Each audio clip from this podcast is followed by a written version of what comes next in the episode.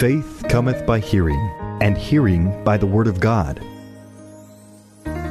It's time for Faith to Live By with Sue Taylor.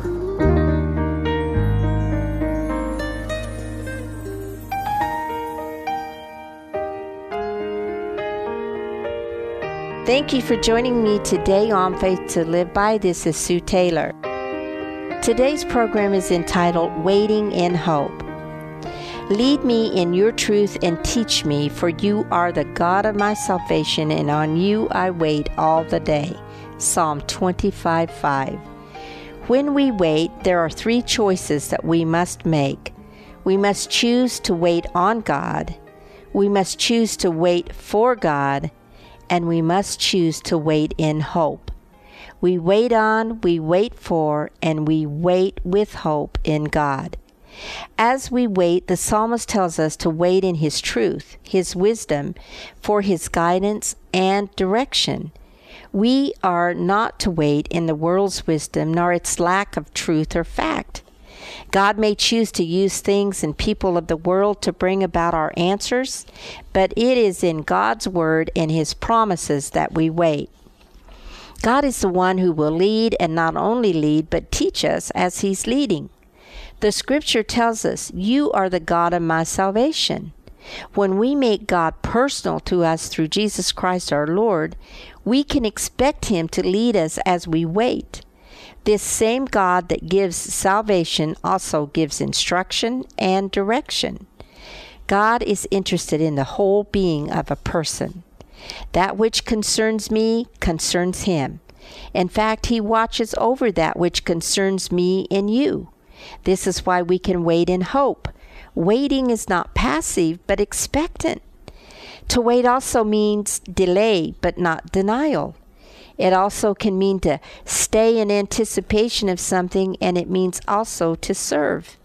If you are in anticipation of something this morning, then wait on and in the truth of God's Word. Believe His Word first and foremost. Everything is subject to change when God is in it. When we wait in something we know that is truth, then we can wait with courage.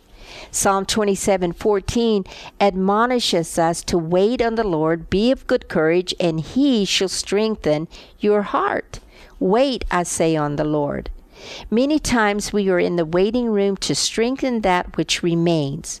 Trials and adversities prove themselves to be blessings over and over again.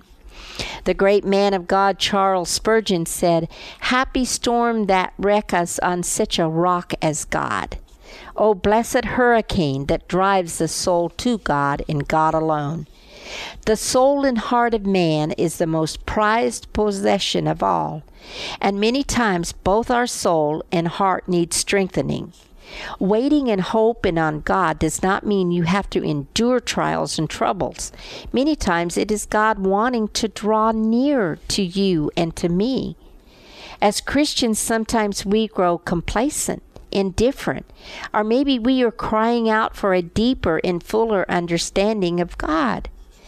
I remember years ago I was crying out to God for something, and it seemed to me that I was receiving anything and everything except that for which I was asking. I was in a storm of life, and God was with me in it, although at the time I confess I couldn't see it. But faith in His promises led me through and out. He is our lifeboat, and all He asks of us in the in the waiting room is to have courage, because greater is He that is in us than he that is in the world. I love the scripture in Hebrews 12 and 12 and 13. Therefore, strengthen the hands which hang down, and the feeble knees, and make straight paths for your feet so that what is lame may not be dislocated, but rather be healed. As we are waiting on God in anticipation of His great promises to us, let us wait with courage. Others are watching as we wait. And our courage in the difficult times and having joy in them inspires those who are watching. It is a wonderful thing to be an inspiration in the midst of our waiting. It gives us a chance to show forth the fruit of the Holy Spirit in our lives. There are many on their way to heaven who walk weakly and lamely in it without courage and sometimes faint or give up in the process. The scripture encourages us not to grow weary or faint along the way, because in due season we will reap if we faint not. And the waiting room is a great test of our faith. In fact, I believe many times Christians grow lukewarm and complacent because they aren't waiting on God for something.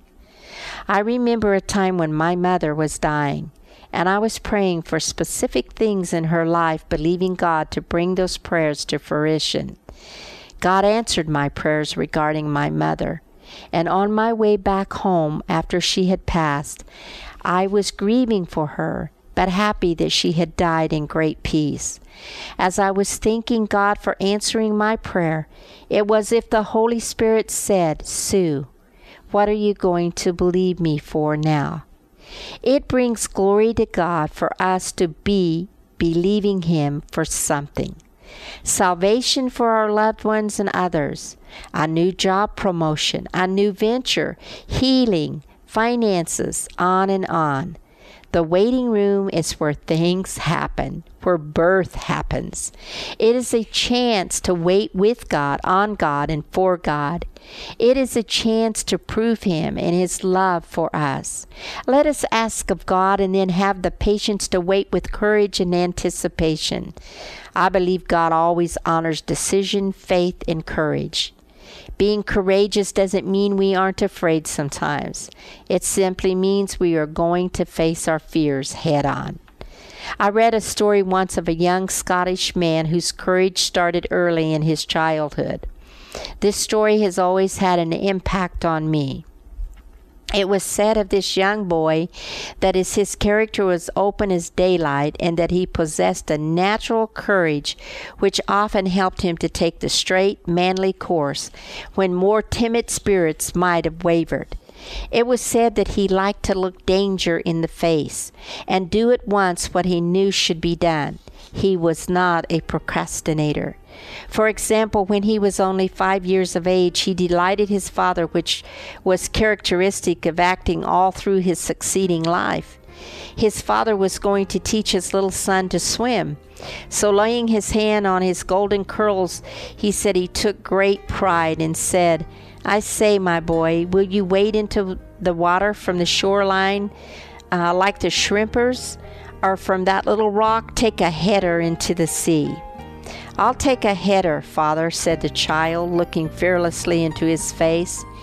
You'll be by, so I can't be drowned, and I'll learn to swim all the quicker.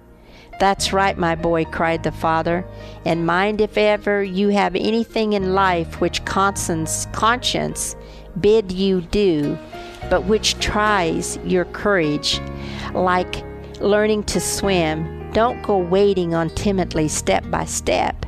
You may turn back like a coward, but take a header at once. Know the worst, and you'll swim like a duck through it all. The boy never forgot his father's counsel, nor fail to act upon it. You see, beloved, we too can always have courage to take a leap of faith and believe that our Father, like this boy's natural father, is standing by. He's always there. He is always at our side to help us. So let us wait in truth and courage, and let us take a leap of faith today in the waiting room, believing God that what He says will come to pass. So be it. You've been listening to Faith to Live By with Sue Taylor. If you would like to write with your comments or to request a copy of this program for an $8 donation, write Sue Taylor, 10827 Highway 86 East, Neosho, Missouri 64850. Sue Taylor is a member of the KNEO team and a keynote speaker at several church and women's events throughout the four state area. To book Sue for your next event, contact Sky High Radio at 417 451 5636.